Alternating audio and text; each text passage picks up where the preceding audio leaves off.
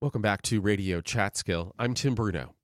The death toll continued to climb in the Israel Gaza war. Israeli media said at least 1,200 Israelis have been killed from the Hamas attacks.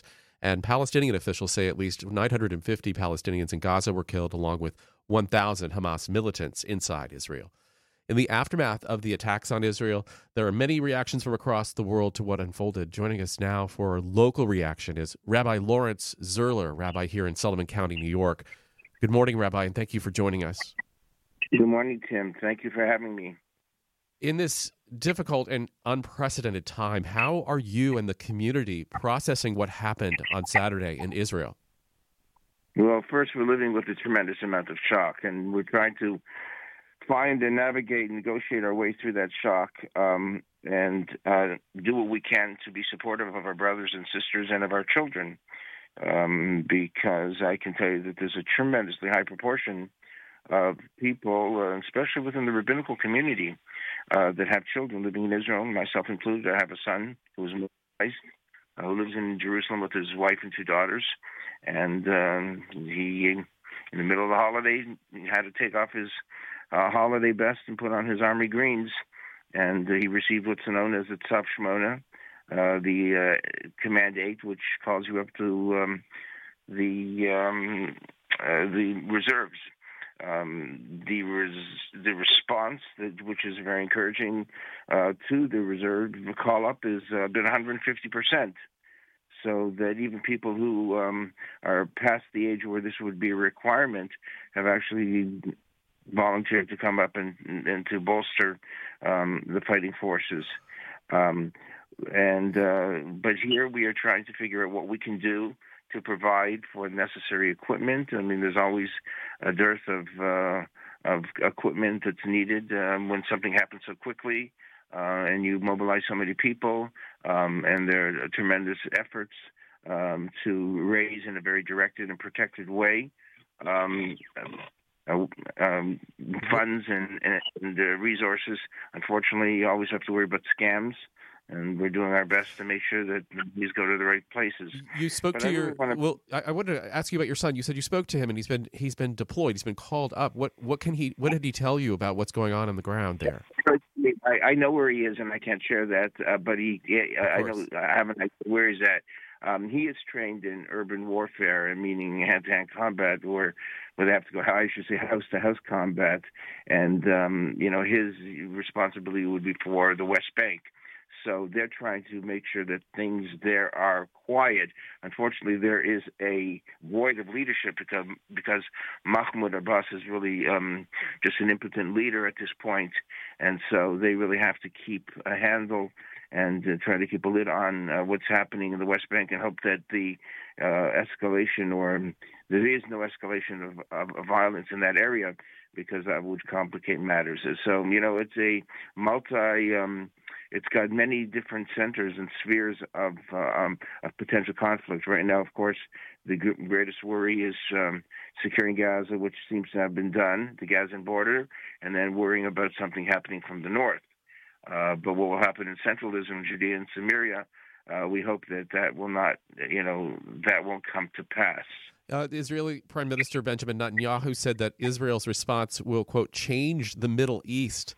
Um, that was today as he was uh, visiting the area. How, how do you think it will change the Middle East?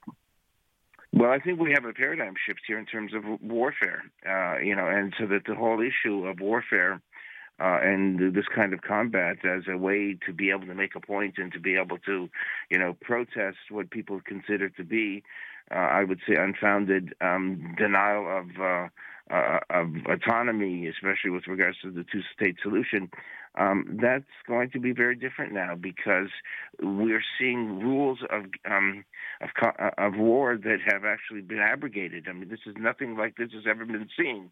Uh, every rule has been broken. Every international convention uh, of, of, of warfare has been broken.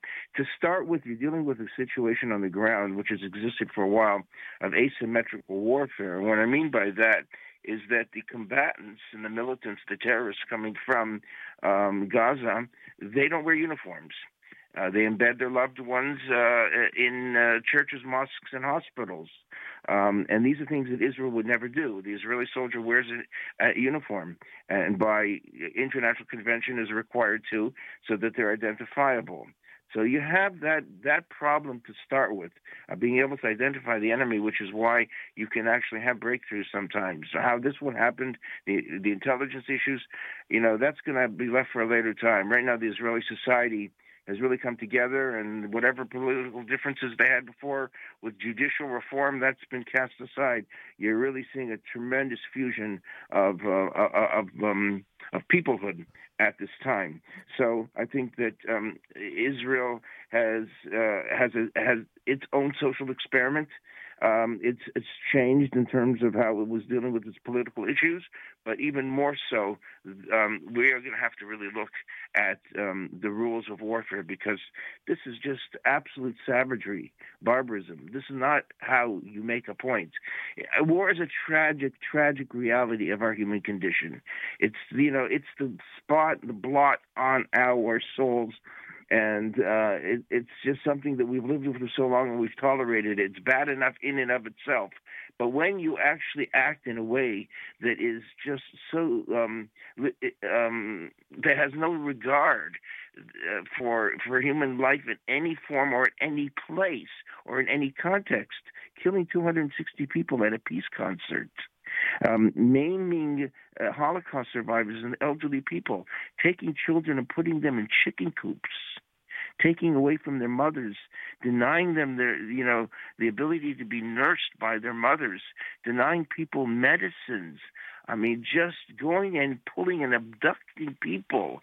Um, it, it's just it's unheard of. It's, we have we I'm sorry to interrupt. You're, it is not uncommon for the violence to break out between Israel and Hamas militants in Gaza, but usually the impact into Israel is minimized because you know yes. it, has been sort of, I, I, for lack of a better term, traditional. They you know send rockets over the border. Most of them are intercepted by the Iron Dome but uh, you know Israel responds with airstrikes. But what, as you've said, happened last weekend was unprecedented in scale and coordination and uh, just uh, brutality. Um, as as the country tries to grapple grapple with this and and come together, do you think there's a way forward? Do you think that there's a way to uh, uh, I don't know. There, you know, the, as you said, the, the, the norms have been shattered. Well, look, the president of the United States has spoken a way uh, unconditionally in support of, of Israel and with his condemnation of this. Um, and I hope that other world leaders will follow suit and, and through those statements um, they will say that this is not the way. This cannot be done. We cannot, you know, proceed and and prosper as a human community uh, if this happens. I want to also say that in other cases, when Israel has had to go into Gaza, it's really been to to quell the insurrections, to quell the riots, um, to provide deterrence. You know, a lot of people don't know that Israel has a basic code of conduct for its military. It's called in Hebrew Tohar Neshek, or the purity of arms, or Ruach Tzahal, the spirit of the army.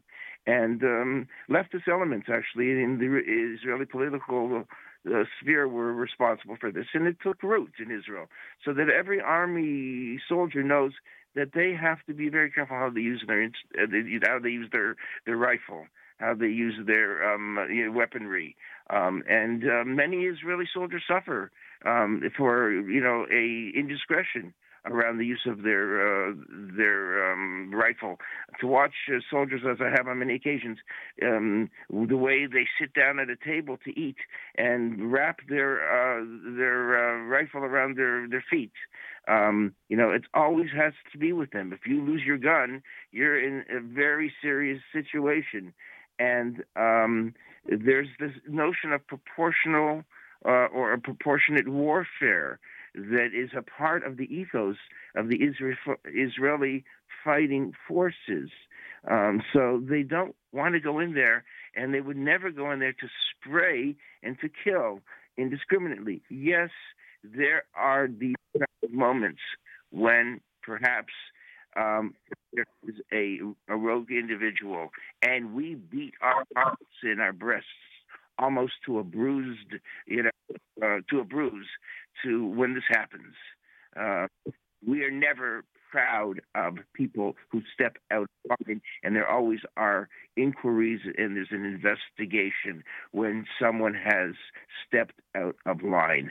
Uh, that is makes Israel that sets them apart, and that doesn't get that people don't know that they and they need to appreciate that which frustrates this kind of situation because israel needs to use a heavier hand now than it would prefer to do Rabbi, you mentioned your your son and his family in in Israel. Uh, he he's been called up uh, to the to fight. Uh, have you heard from other, any other friends, relatives, or colleagues in Israel, or other folks who have connections uh, from our community there? Uh, I have not um, had the, uh, heard from anyone. Um, we unfortunately are hearing more about people that we've lost. Um, you know, there's um, we're a small people, and everyone, especially given so many people living in Israel or having relatives there, everyone now knows someone, and it is very, very sad. Um, as every day I'm getting a, you know, another. We we all have can put a face to to the um, to those who have uh, have fallen. My son, his um, studied in a uh, seminary, rabbinical seminary in Israel, and uh, the, one of the deans lost his son. These are two courageous boys who actually uh, went into um, a kibbutz where people were being held hostage and pulled out and rescued people, and they kept on going back to, um, to get more and more people. But at the end, one of the brothers was taken, uh, and it's just I, I have not been able to sleep over this, knowing um, you know what fine boys they were um, and there has been other losses in their family or in that yeshiva community. Um, and, um, you know, so it's becoming very personal. And that's, it, we expect that, that we are going to hear more and more. I've, I'm receiving emails of this colleague who's lost a nephew, this colleague who's lost, who's lost a, a, a relative, um, you know, because we are connected. Um, uh, way back, I don't know how many years ago, there was a study said that 75% of the rabbis who belong to the Rabbinical Council of America, which is my rabbinical organization, it's an international organization, um, 75% of them have children in Israel. And those children back then now have grandchildren, and uh, the children of their own and the grandchildren. So it is a tremendous body of people that we have who are extended family in Israel. And so, therefore, we can't help but expect, tragically, that we're going to hear more losses. We're talking to Rabbi Lawrence Zierler, rabbi here in Sullivan County, New York, about the Israel Gaza war. Rabbi, thank you so much for joining us this morning. We will sure to be in touch with you, um, and we wish your, your son and his family uh, safety, and our thoughts are, are with them and all uh, involved with this conflict. Let us pray for everyone. Let us pray for everyone. Let us pray for a better world. Let us pray that, that, that reason can actually somehow uh, land on in, into the hearts and into the souls of those who see it differently and unfortunately are you know act with with barbary barbarism and and savagery. I want a better world, and that's I have to pray every night for that. Mm-hmm. And thank you for this opportunity. Thank you, Rabbi Lawrence Zierler. Uh, Thank you for joining us again.